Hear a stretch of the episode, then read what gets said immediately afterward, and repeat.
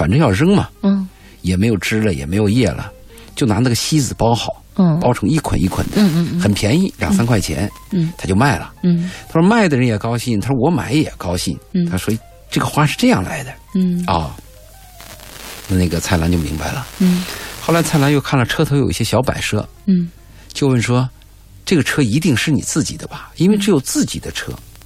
才会才会特别的爱惜。对，因为这是开两班的吗。嗯。你是主人，是你一个夜班，嗯。或者你再雇一个人，但人要来回倒。嗯嗯所以蔡澜看到他这么爱惜这个车呢，就这样一个判断。嗯。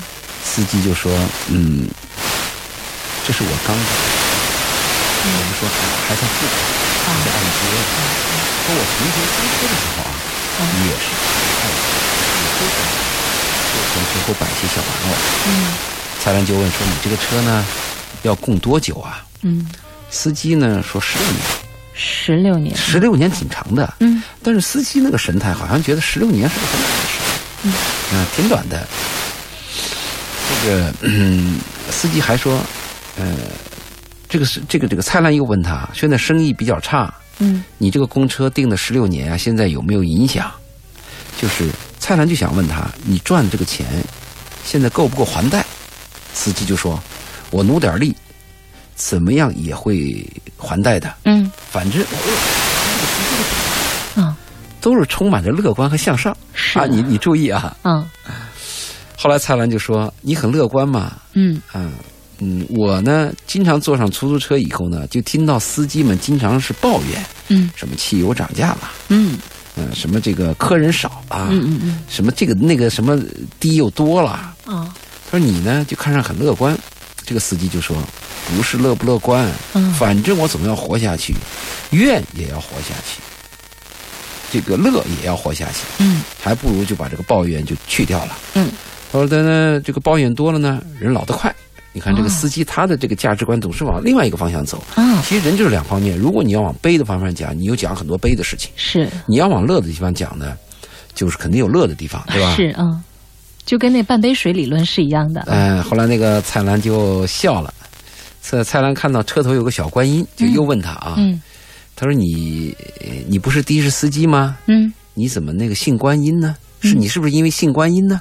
所以你才看得这么开？嗯，是不是你信观音？就问他，嗯司机说，他说这是一个客人坐车的时候丢在我车上的，他就说那个观音像，嗯他说我捡了这个小观音呢，就把它用胶水粘到这儿了。嗯他说我不信佛，嗯。我只是觉得好看，也没有什么原因，嗯。随和，嗯。并不是说我信一个佛我就要得到什么，或者我一定要怎么样，嗯嗯。哎，他就很随意。嗯。后来这个蔡澜又说，干你们这一行的，大家都说客人少了很多，嗯。是吗？司机说，我没觉得呀。嗯。他说大概我想通了吧。嗯。啊，运气呢，呃，要是你想通了，自然而然就会来。他比如像我刚我我刚才在你这这之前吧，刚接了一单客，客人一下车，立刻就有生意做，又把你带上了，嗯他说就觉得挺好。后来他的结尾说了这么一句话：运气好也不会好到这种程度吧？嗯他到了家，我付了钱，嗯邻居走出大门，嗯截住，又上了他的车。嗯也就是说，这个司机总有这个好运。嗯蔡澜写这么短短的一个文章，实际上这么短短的一个文章，你不能小看。嗯你假设，嗯。是我们都是这个出租司机，嗯。我们每天碰到的什么叫什么那个基本的费用啊，二三百，嗯。还有现在这个塞车呀，嗯。还有天气热呀，嗯，好多问题，我估计啊，我都会抱怨，连你都会内心没那么强大。我会抱怨。嗯。我到我去北京啊，就喜欢跟那个出租司司机啊聊天儿。嗯，啊，那都是砍神哈。砍神，一个上海，一个是北京。北京的出租车司机会主动跟你聊天嗯但他也不会特别主动，他不会侵犯你，他会看你。他还有一个呢，就是上海，上海的这个嗯客人呢，嗯上海的出租司机比较规范，嗯他也会跟你主动搭讪。嗯有一次我跟一个出租司机聊天啊，他其实他的生活挺艰辛的，嗯但是我跟他聊啊，我从他脸上看着都是笑。嗯他说啊，呃，他经常被他老婆打，啊 我说你，这还跟你说呢我？看了那个体型，我说你老婆是不是特别强壮？嗯，没有啊，很娇小，没有，那怎么能打你呢？是不是你特别爱你老婆？打是疼啊，我说你是不是骂是爱。对，我说你是不是下不了手，嗯甘愿挨打？嗯也不是，我特恨我老婆，我老婆 特别特暴躁，每次工作完了把我钱全部收掉。嗯嗯，稍微我回家如果再不勤快点儿就会骂我。嗯他说他为什么每次挨打呢？因为他不敢还手，因为他家住他小舅子，就他老婆弟弟叫啥？叫小舅子？小舅子。对，他小舅子什么的，都住在一个院儿里。嗯他曾经第一次还手，他小舅子什么，他老婆全家来就把他暴揍一顿。哇从那以后，嗯，他就不敢还手。生活在一个什么样的家庭当中啊？哎一般说经历家暴都是女人呢，其实这段他给我诉苦，但是我看他的神态倒是很开心。是吗？他乐呵呵的跟你讲啊。后来我说：“那你后来过得怎么样呢嗯？”他后来我就迫不得已离婚了嘛。哦我说：“那你离婚以后，你总得有一个人呐，你不愿意再结婚吗？”我说：“你看你才这个四十多岁。嗯”他说：“你知道吗？我们当出租车司机的人很辛苦。嗯我呢，虽然离婚了，我还要拿一点钱去供我供我那个孩子。嗯，离婚了，哎，抚养费。他说我得有抚养费。他说：“可是你说我半大不小，也需要一个女人呐。”嗯他说他就爱上了个谁呢？爱上了一个洗头洗头老板，就那个女的就开了个洗头店，哦，理他每理发店理发店。他每次就说我要找你给我洗头，我宁愿多出点钱。他喜欢那个，嗯他喜欢那个女老板，那个女老板很年轻。他说那个女老板也带一个孩子，也是离婚的。啊他说我呢，每次啊，我就按五十年代的方法追他。我说五十年代五？十年代是什么方法呀？我就问什么方法？对，他说我不发手机微信啊、我不发短信，嗯我也不打电话，写信吗？写信。哇，他每次他给我洗完头，我就给他写封信。我就给他留一封信。哦他哦，说那个信写的很长。我说那你他给你回的信回的好吗？他每次他都不回。你你看啊，就是生活确实是很艰辛，有的时候呢很无奈，而且他想去改变，他改变不了。那么这个时候怎么办呢？被那个大石头压的呀，他从那个小缝里吸点阳光，吸点阳光、雨水，同样都有，然后从那里长出一个小绿芽来。夹缝当中生存是我们每个人呢要要学会的一种生存方式和一个信念。嗯呃，我记得在十年前看过中央电视台的一次采访，嗯采访我们国家一个著名的教授。嗯这个教授他的主要研究课题嗯，就是大熊猫。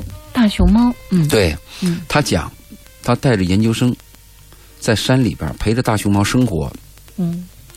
如何艰辛，如何这个缺衣、缺粮、嗯。缺水。但是他们这么多年的研究成果是一步一步怎么样进步的？嗯。他这里边分析大熊猫的时候，他讲了一个非常重要的一个说法。嗯。他说大熊猫，他说他们研究大熊猫的那个吃那个竹子嗯。和大熊猫的粪便，他们得出一个结论，嗯。就大熊猫的肠胃不适合吃竹子。嗯哼哼，这不颠覆了我们？对，我们以为大熊猫爱吃竹子，嗯。他说大熊猫实际上它的肠胃消化道嗯。对竹子的消化能力是差的。嗯。他说为什么它只能吃竹子呢？嗯。他讲了个理论，他说大熊猫啊，它退化，嗯。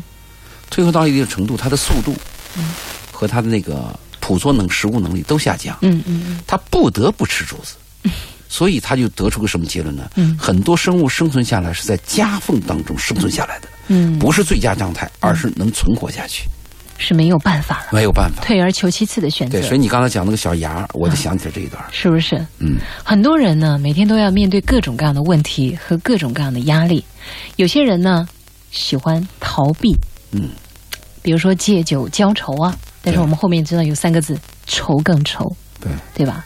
那天呢，我看了那个李亚鹏，但是他那个婚后首度出现在那个中央一台的一个开讲了那个栏目，撒贝宁主持的，他在里面进行演讲，是给青年学子来公开进行公开演讲的这么一个节目，我很我很推崇大家去看。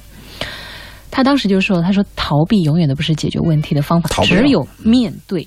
他就讲到他那个天然天然基金基金会对那个天使基金，他说刚开始他做那个事儿的时候啊，他记得有一次在飞机上，他就装那个信封，上面写了一封信，就是说感谢您对天然烟呃嫣然天使基金的一个支持。然后呢，我们将会怎么怎么样？这是一个什么什么样的项目？就是他手写的一封信，然后再打印出来，每个信封他就递给每一个坐飞机的人。对。后来当时在有一个人面前，那个人把他摔在地上，就把他扔在地上，没有理他，不耻。对，就整你要他又是李亚鹏，人家没把他当回事儿啊，就把他的东西扔在地上，整个飞机上空气都凝固了，大家都看着他怎么办？看他怎么办？如果是我啊，嗯，我会微笑着把它捡起来。咦，你跟他一样哎，再拿回来，因为那是我珍惜的东西。你可以不喜欢，我珍惜。没错，李亚鹏就把那个东西捡起来，自己走了。对，也没有说别的。嗯，他说三个月以后吧，突然之间有接到一笔捐款。上面没有留名字，但是写了三个字儿：“对不起。”嗯，梁红一想这个人是谁呢？后来他想到了飞机上的这个乘客，嗯，所以他当时就说：“其实有些东西，只要你真心实意的去做。”他说：“其实这个乘客，呃，当时他问了台下的学子一个问题，说：你们觉得这件事情当中谁比较比较的宽容呢？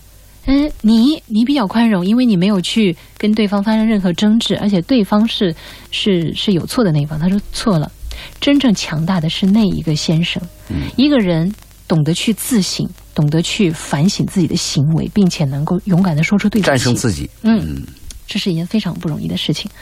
后来他就说：“那我们每个人都应该具备这种能力，也不应该丧失这样的一个行为。”我觉得他说的非常对哦。好，那生活呢，每一天我们都要去回头看一看，是为了走得更远。稍后时间我们继续回来。晚安，深圳。他们是年过四十的歌坛老将。不怕啊，嗯，就是当你发现这个世界很美丽的时候呢，嗯，你就认为这个世界跟你有关系，都是你的，这是幼稚。嗯，就有一天你发现这个世界很美丽，嗯，但是它只有一小部分属于你，甚至不属于你，嗯，你成熟了一部分。嗯，有一天你发现这个世界很美丽，嗯，还有很多。让你失望的东西，嗯，那些美丽的东西不属于你，而失望的东西还总跟你扯个没完，嗯，你依然还爱着这个世界，嗯，那你就成熟了，嗯，是不是？对，女人是一个勇敢的人。女人成熟还有一个标准，就是女人年轻的时候不谈钱，啊，女孩一般谈说就谈爱情，嗯，谈一些美好的、雪月的、风花雪月的，嗯，但有一天女人会谈钱，谈一些比较实在的，哪个店的。猪肉比哪个店便宜一毛钱，这个就可能会成熟了。嗯，哎，那个法国有个作家雨果，他有一段论述。嗯，他认为世界上只有自己家乡最好的人还是个雏儿，嗯，就说明你不不不不成熟嘛。哦，对不对？还幼稚。嗯，发现其他的地方有更好的风景时，你便开始长大和客观。嗯，当只有当你认识到整个世界。都有美丽，但却是属于别人时，嗯，你才最终走向成熟。这是法国那个作家雨果的一段话，值得回味的一段话。那我想问一下，那个信言的男人成熟大概是一个什么样的标志呢？男人成熟就懂得心疼女人。哦，男人，男人，男人年轻的时候就知道需要女人。对，那荷尔蒙高的时候，只是知道这个自己上哎得到需要女人，但是真正懂得怜惜女人。懂得心疼女人，发现女人也不容易。嗯，这个时候男人才成熟了。但是，一般很遗憾，男人成熟都比较晚。都是当了爸爸以后？不是当了爸爸以后。嗯，有两个情况。嗯，哪两个？三种情况吧。三种啊。哎，一个是荷尔蒙退化的时候，老了的时候。对，一个是老了的时候，还有一个什么呢？嗯，失意和失败的时候。呃，只有在孤独的这个境况下。在一切的掌声、呐喊声、鲜花、美女、香车都从他身边退去的时候，当他只有一个人面对自己的时候，自己问自己答的时候，这个时候是成熟的一个开始，对吧？对，嗯，就是他就认清了自己和朋友。男人这个成熟确实比较晚，因为男人有个问题，除了荷尔蒙以外啊，嗯，男人还有一个担当养育，嗯，和掠夺世界和争夺世界的一个责任，嗯。你比如说你的房子，嗯，那不是上帝给你的呀，嗯，是你自己要拼出来的，嗯。那男人多了这么一条，所以男人年轻的时候有两大这个折磨，一个是荷尔蒙的折磨，嗯，一个就是你要去拼搏，嗯去拼杀的折磨。嗯嗯过去原始的社会，你看那个男人拼杀比较明显，嗯早上拿把砍刀或者拿个猎枪出去打猎去了，嗯，对，回来以后提个兔子或者提个猪腿。哎是，现在不是这样，现在看不到。嗯现在看到每个男人都西服革履的上班去了，是是是，回来看不到。嗯我们那个金钱都是在黑暗当中涌动的，看不到。嗯所以男人因为这两个东西在折磨他，牵着他经历太多。嗯，男人要成熟，确实有一定难度。我希望女人对男人有些了解。包容，对什么样的男人你包容他呢？就是他爱你，他关注你，或者是他需要你，嗯同时他又诚实，他有颗善良的心。嗯这种男人你就珍惜他，嗯。他会成熟。你刚才才说了两点呢，那么第三点呢？成熟。不，成熟，我讲一个是荷尔蒙退化退化第二个是他失忆失败的时候。一一个是老了的时候嘛，嗯，对呀，老了的时候嘛，嗯。一个就是呃这个失败的时候嘛，啊，就是两个。这，三种情况。哦哦，第一个是荷尔蒙退化的时候，嗯嗯嗯。第一第二个是老的时候，嗯。因为老了你不见得失败啊，有些人老了也很成功啊，嗯嗯，但是他也慢慢有一点懂得了。哦，第三种情况就是人在没落的时候，嗯。就是人至将死，其言也善；也善鸟哦至将死，其鸣也悲嘛。啊，明白了。嗯，姑娘们，以后了解男人啊，我们就多了很多的一些层层面面去知道，判定他是否成熟，是否值得托付终身。对，哎，所以每一次听咱们这个周老爷讲课，哎我们这个微博有段话啊，啊他这样说的：嗯。他说上周呢，呃，我呢听你们，我戴着耳机，我在床上听你们精彩的节目，嗯希望能读出我的评论。嗯，结果我居然睡着了。今天晚上我要坐着听，听到结束。我想问这个节目啊，嗯，到底是太枯燥的睡着了，他还是太好听，睡着了。太好听不可能，太好听怎么能睡着？嗯，还是他太累了，啊，或者他太累了，他太累了。或者是我们的语速或者我们某种频率有催眠的作用。哎，如果有催眠的作用啊，嗯，也不是件坏事，是坏事情。晚安深圳对，给你出招出招出招嘛，嗯嗯，一方面是催眠嘛。如果还催熟呢。对，如果你能很好的睡着，嗯第二天早上有充沛的精力去工作，嗯，那晚安深圳多一个功能啊！以后晚所有失眠的人晚上都听晚安深圳。其实我觉得呀，如果你在一，他们说了，这就说明我们这个节目给人一种很强烈的安全感。当然，我们开车的朋友一定不能够马上睡着啊，啊，对，因为我是这么我是这么来断定的：如果你在一个人的身边，你能够安然入睡，就说明这个人他对你特别的信任。哦，明白。也就是说对，对我们的声音让你安然，虽然我不在你的床旁边，但我的声音在陪陪陪你在床上啊、是啊，同时还有一种就空中是，三陪。就是说这个说话，他说的让他听着很很舒服，然后他很放松，啊，对不对？也行他。不紧张了，然后他脑子开始那些杂念开始消失了。我们总结一下吧，我们的节目从十点半开始嘛，嗯嗯十二点结束嘛。嗯我们在十一点三十的时候嗯开始讲那个让你睡着的话，对吧？嗯前面讲了以后呢，有些问题在思考，嗯也许会引起你的兴奋。嗯后面半，哎呀，其实后半段我们回答听众问题啊，嗯有些听众问题就让人听了很难过。你像我上次谈那个女孩的问题，啊，对，就，很难过。你能睡着吗？所以我们待会儿我们再聊的这个话题，您可以在微博上、在微信上提出你们她是这样子的啊，嗯她比较痛苦，嗯她发现她丈夫背着她刷信用卡，嗯刷了一万五千多块钱，嗯这是她第一次给我发来的私信。嗯，上上次好像有有说过这个事情，不，嗯。没说，哦。上次要说没说。嗯。这个几天以后又发了第二条私信，嗯。他说使使这个使他更震惊的是，嗯，发了那个刷刷了不是一一万多，是八万多，八万多嗯嗯嗯，啊，八万多，对，知道这个吧？嗯。我们上次结束时候我跟你说这问题，我们在嗯。电节目里没有谈，结束以后、呃谈了吗？有聊了一下这个问题，聊了一下问题，嗯嗯嗯。啊、但我的印象是，我说这次要回答他，嗯。但是他的问题什么你还记得吗？嗯。对，嗯。节目完了聊了一下对，他的问题是她怀孕三个半月，嗯。她想把孩子打掉，嗯。这个问题，嗯。这个问题就很头疼了。嗯。他让我给他一个建议，嗯。你说一个男人背着你做了这样的事儿，嗯女人的第一想法就是把孩子打掉吗？打掉这个三个月、三个半月的孩子就可以解决问题吗？嗯。打掉以后会产生什么结果呢？嗯因为我跟他的建议是要保留这个孩子，嗯，我知道您是在这一块儿，您都是坚决支持，生对对对，命尊重生命，生命嗯嗯那如果说你要同意把这个孩子要是要做引产的话，嗯引假设把他引产了，嗯会是什么结果？我们要分析一下。嗯很多女人是这样，碰到这个男人很恶心，就分开他，嗯分开他把孩子也打掉。嗯他的目的是什么呢？嗯是为了重新开始嘛？嗯是不是？嗯我从今以后可以重新找一个丈夫，重新成立一个家庭，重新生一个孩子，嗯所谓从头再来。但这个从头再来，我一直是打打问号。问号，嗯人生可以从头再来吗？如果人生可以重新誊写，我们有很多生活的确，嗯，可以会变得更美好。可惜的是，人生不可能重新誊写。人生如果可以重来，这是真的是一个伪命题啊。如果人生重来，只有一个条件，嗯你可以从三十岁变到三岁。如果这个问题解决了，我们都可以重新重来。这是我们给自己设设立的一些非常美好的愿景，比如说什么穿越呀。你看小说里面这个穿越为什么大受欢迎呢？就是因为它把我们不能实现的东西搬上了屏幕，把它实现了。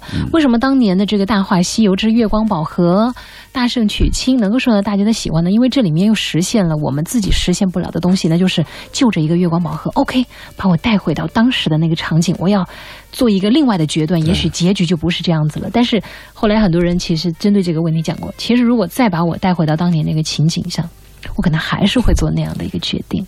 这个女人呢，年龄是三十岁。嗯我们假设她可以可以重新开始生活。嗯一个三十岁的女人，从孩子引产嗯。到离婚，嗯。到全部结束以后，嗯。你再找一个男人的可能性，在什么年龄段？嗯。也就是说，可能会长期一段时间嗯，没有找不到合适的女人嗯。啊，合适的男人。合。适的男人。对，我在有一次做做做给一个给一个三十三十到四十岁女人做交流的时候，嗯。我提出一个理论，我说如果你们要离婚，就做好不再结婚的准备。嗯当时有人批驳我嗯说我这个说话太悲观，嗯小瞧他们。嗯好，现在四五年过去了，嗯今年我又去见了这帮人，嗯结果怎么样？嗯，果然还是单身。对呀、还是一帮子吗？嗯我不敢再说话了。嗯，我再说话，他们说我更差，因为你击中要害了嘛，我就避开这个话题不谈了。嗯嗯嗯所以你是不是考虑你长久没有合适的男人？嗯嗯嗯再一个啊，我们还犯一个错误，嗯我们认为这个男人 pass 了以后再找一个男人，嗯，你以为男人都有很大差别吗？男人是有差，人和人之间不是有很大差别吗？是有差别，但是你还要记住一句话：嗯天下乌鸦一般黑，一个更比一个黑。啊，您这样会让很多的女孩子真的，您这样也会让很多男男孩子先从弊端去想嘛，嗯嗯嗯你会不会出狼窝入虎口啊？嗯有没这种可能性？你要考虑啊。嗯嗯另外，你现在三十岁，你把孩子打掉，又跟着男人离婚，嗯你第二次结婚，假设你还能结婚的话，啊会不会很晚？嗯，还有一个数据统计，嗯二婚的离婚率，现在一婚的离婚率到百分之三十九嘛，嗯二婚的离婚率在百分之五十以上嘛，嗯三婚就更别提了嘛。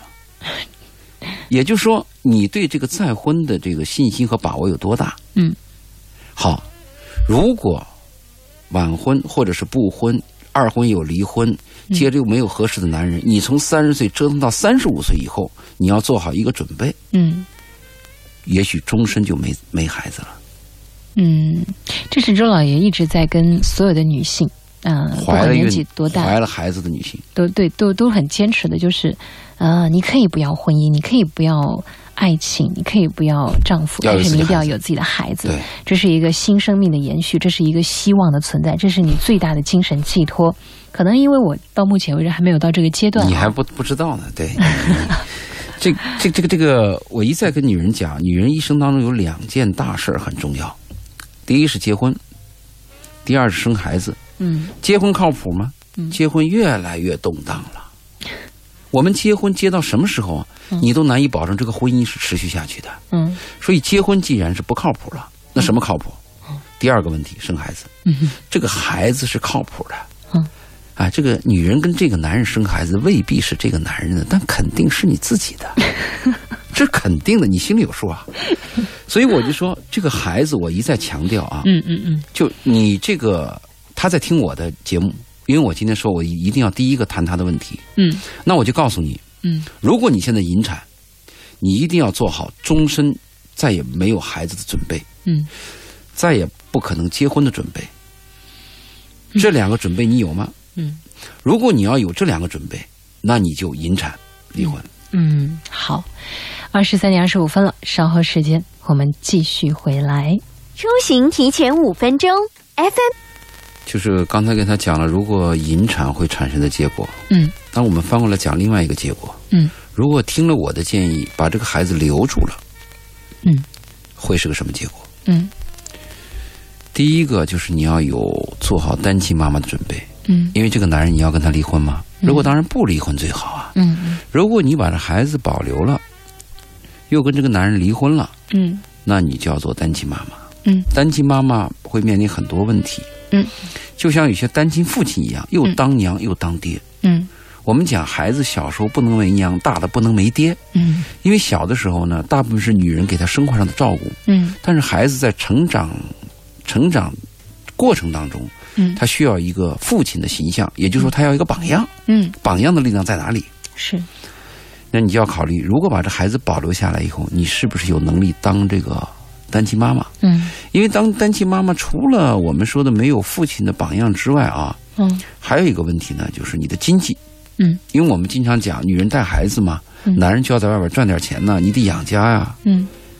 那如果是你又带孩子又工作，这个困难，嗯，一定是要有人能帮助你的，比如你的父母，嗯。或者像我们甚至有些剩剩女啊，嗯。她有足够的经济条件，足够优越的社会地位，嗯那这个问题是可以解决的。就经济问题，你是不是能解决？嗯这是比较艰难的，你要考虑的。嗯你还要雇保姆。嗯第三个问题呢，就是讲教育问题了，嗯因为单亲妈又是独生子女，嗯很容易出现什么呢？补偿心理。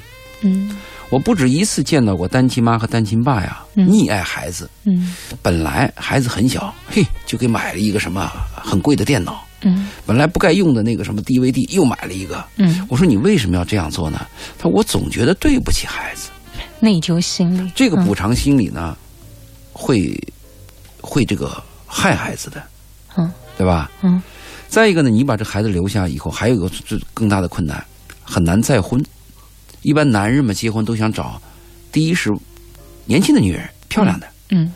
再往下找呢是没结过婚的，嗯呃，或者是再往下排就是结过婚没孩子的，再往下排就是结过婚有孩子，最好是个女儿的嗯嗯，您把一切都考虑到了哈，啊。我们碰到的问题多嘛，嗯所以你是不是能考虑到再婚？再婚是有困难的，嗯嗯，你还要考虑到，如果你再婚以后，男方也带一个女儿，嗯或是儿子，那这俩你去当后妈，这个难度很大的。你比如说，那个男人带来的孩子，你做了一件错误事，你倒是管还是不管呢？嗯嗯你不管，你不管这孩子成长怎么办？你管，你是后妈。嗯翻过来，你这个带了个孩子，那又是个后爸，就这个矛盾的处理需要高智慧，还有还有其他的一些机缘。就你们俩是不是能够包容能力？就是你们俩的困难要比正常家庭你面临的很多。我我就听了您这个以后，我觉得 你这个太细致入微但是了，但是如果保留这个孩子，我们要看到好的一面，有另外一个好的一面，嗯。就是如果你有了自己的孩子，一个女人就有了自己的爱，爱的归宿，希望，有了生命的温暖，有了希望，嗯。有有了忍受各种生活艰难和磨难的力量和支撑，嗯嗯，嗯。这个是最大的。也能陪伴你度过那些孤独的时光，对、嗯嗯。我呢，我了解他的情况，他的情况呢是有些艰难，呃，因为这个女人呢原来是在生产线上做工作，哦她就是为了改变自己的命运啊，她十五六岁就出来打工了，嗯挺顽强的一个人。嗯她就为了改变自己的命运啊，回家了。回家了以后呢，二零零三年自己学习电脑，又学了会计，考了会计证，嗯，读了大专，嗯，现在有一个工作岗位。嗯，说明她还挺上进的。对，她跟她的丈夫关系什么关系呢？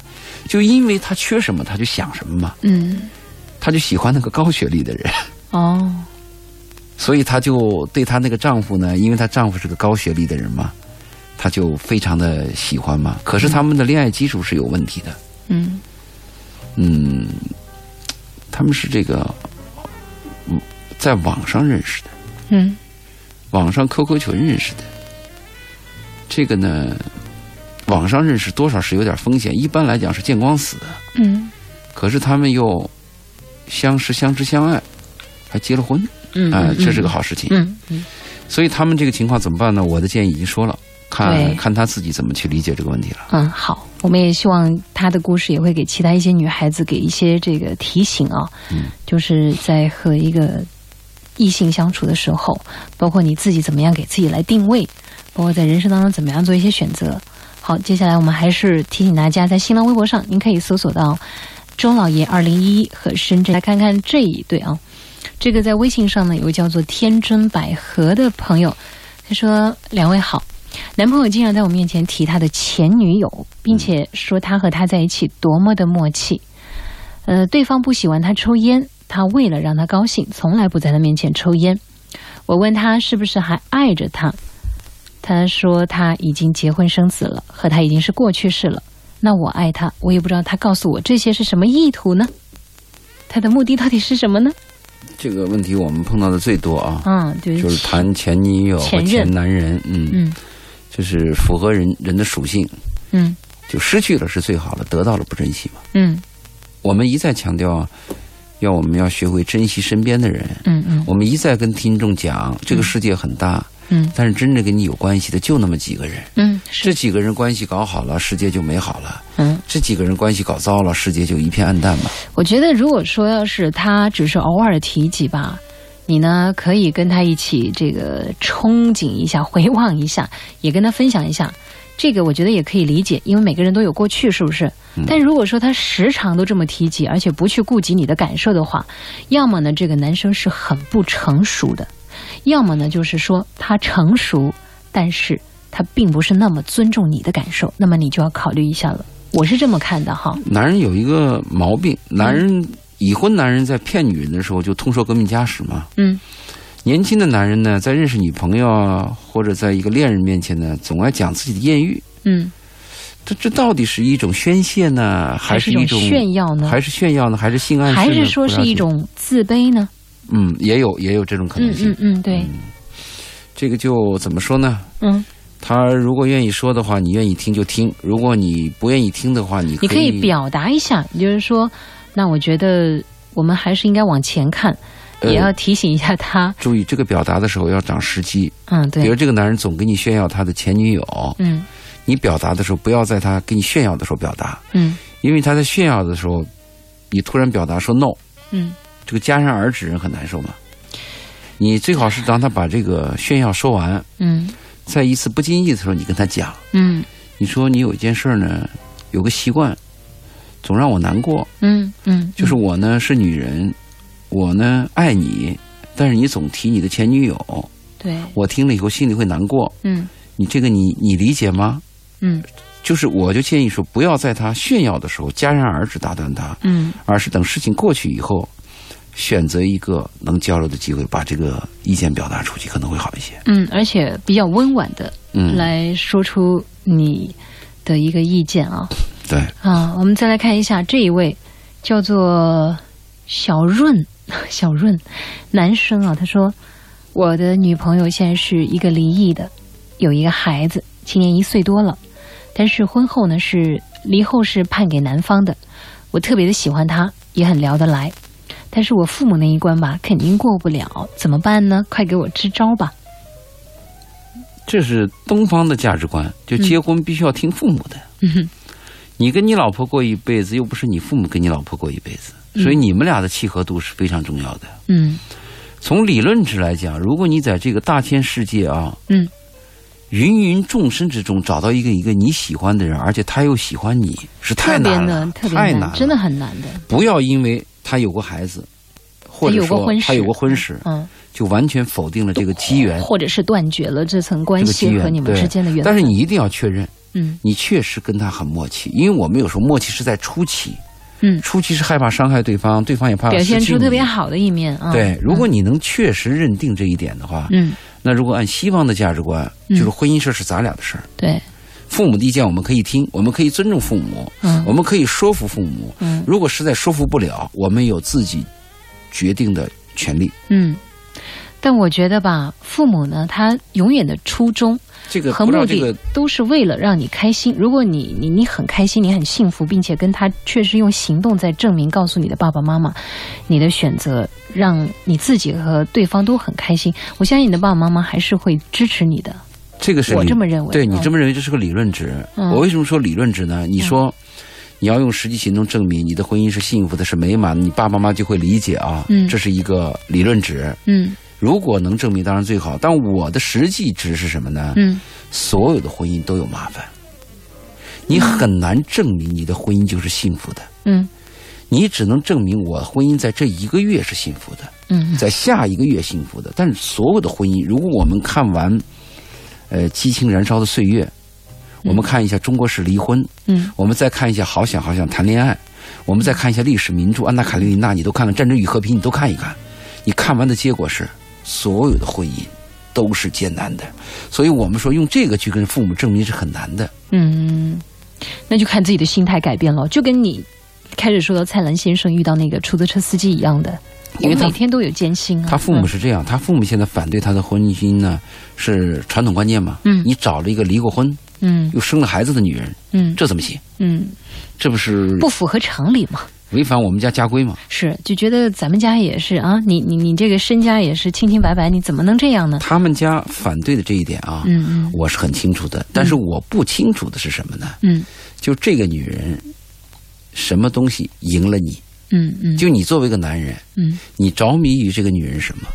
你认哎，的是什么对对对，你看中的女人什么？就什么东西在这个女人身上让你不离不弃？嗯，如果这个男孩啊给我发，如果只是美貌的话，我也觉得你就要思量了。如果如果是美貌或者一个成熟女子给他展示的一个女性的安慰，嗯我担心。嗯，呃，我也反而也替那个女人担心。我还特别担心给你发私信的这个男孩年龄。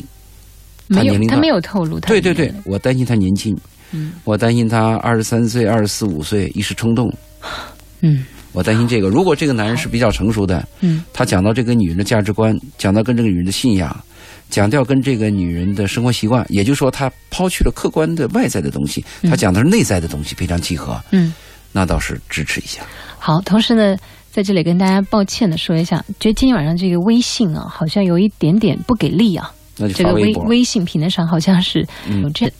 他说我爱上了一个男人，开始对他挺排斥的，他对我呢挺有耐心、关怀备至，我竟然不知不觉当中爱上了他。最近我们买了房子，可是不知道是不是还贷的压力，他现在说话越来越不耐烦，我感觉他变了，他不爱我了。啊，对，嗯，那我觉得呢这，个言外之意就是他得到我了，嗯，对，意思就是他得到我了，就对我没耐心了。可是他不是说一起买了房子吗？那也就是说，这个男生不是说抱着跟你玩一玩的态度，而是真心实意要跟你过生活。那么为什么他会变得越来越不耐烦呢？有没有想过自己身上的原因呢？我啊对我就发现很多人真的在发问题的时候，从来没想过是不是我做错了什么地方。这这句话很少有人贴进来。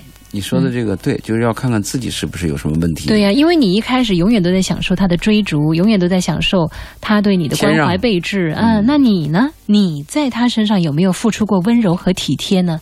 有没有给过一些包容和理解呢？就是从女朋友变成妻子啊，对，他的他的这个实质已经发生了变，化，嗯嗯角色也发生了变化。但是如果你作为他原来女朋友，一直沿用你原来的一部分角色，嗯比如这个男的让着你，嗯嗯哄着你，嗯。劝着你，嗯。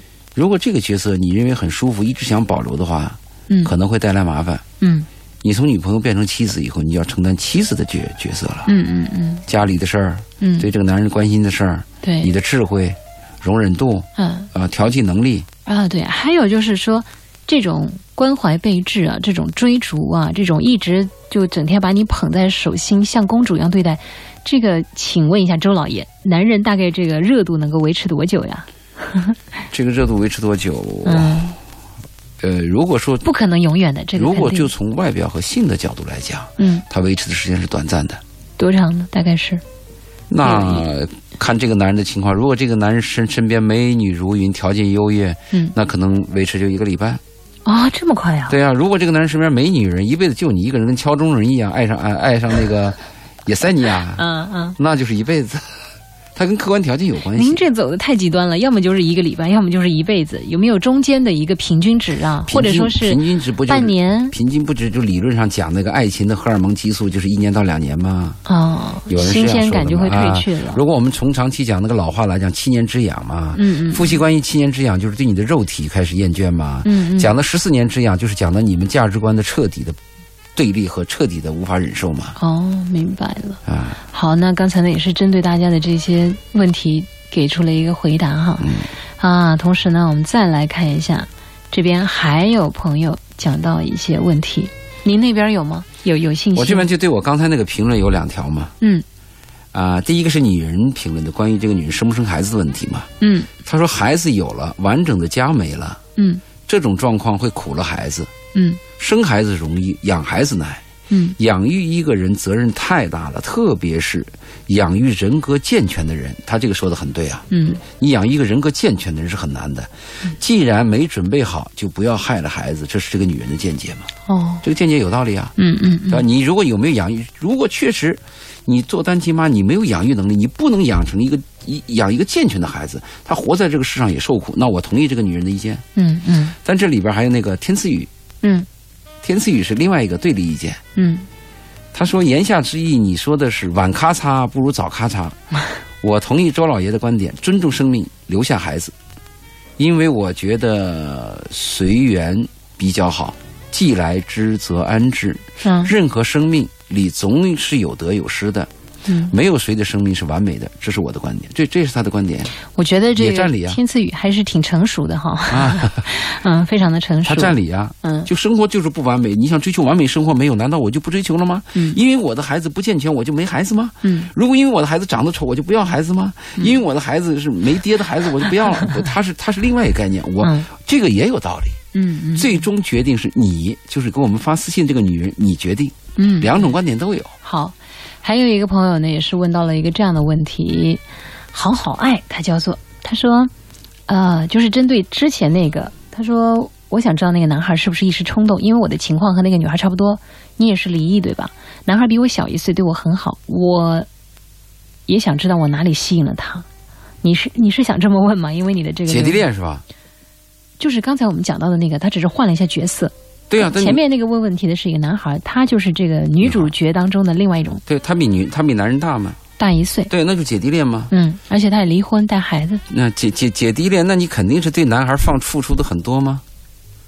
不知道啊。肯定付出的很多。我我我能肯定这一点，姐弟恋一般都是姐姐让男孩儿，男孩儿呢就希望自己想什么做什么，我要什么给什么。一般当姐姐的都是答应他的。哦，这样啊。我呃我跟你我没有尝试过。咱们做节目，嗯。我有个朋友打来电话，嗯。听了我们的节目，嗯。就说他儿子嗯。也是这问题吗？嗯。二十多岁，二十四五岁一个男孩从英国留学回来的，嗯嗯嗯，现在和一个三十多岁女人在一起，三十几啊，三十，三十。比他是大五岁。还好了，比他大五三岁十。嗯。他问我该怎么办，我说你想怎么办？他说想让他们分开。我说那你没这个权利，恋爱是自由权。我说你只有一种权利，嗯。结婚的时候不给钱。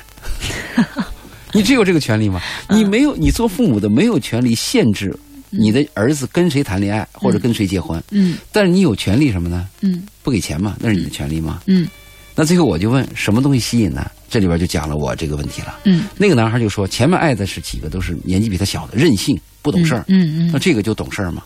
他没想到的问题，女方先想到了嘛？嗯很温暖，很关怀嘛。嗯，所以说啊，有时候男人的爱真实用，实用。真实用，嗯，男人的爱真实用。真实用。很实用。你说我们讲的爱有时候抽象吧，哦其实很实用啊。我你看，我想要顿饭，女人给我送来了，呃，我这个脾气不好，呃，这个女人会谦让着我，等等。这个女有时候爱真是很实用。我们说那个爱是很实用的，哦，而这个实用的爱啊，打动人。明白了。嗯，好，那因为然后这个就让我出主意怎么办？嗯我说两种主意，嗯，一种馊主意，嗯嗯馊主意就是什么呢？你同意你儿子跟他来往，嗯但是你说结婚要晚，嗯，因为时间一长，两人就可能会吹了。但是那个女人可就倒霉了，年龄大这有点对女性不太公不好。哎平嘛，。再一个比较好的主意呢，就是什么呢？早日结婚，早日生孩子。嗯，一旦有问题，女人有所得，男人也没有失去什么。哦，两个建议，真是良医呀、好了，那今天呢，因为时间的关系，我们就只能聊到这儿了。亲爱的朋友，如果有什么样的一些问题，周老爷是会非常热心的来进行回复的。您而且大家好像习惯性的就是发私信啊，新浪微博上搜索“周老爷二零一一”，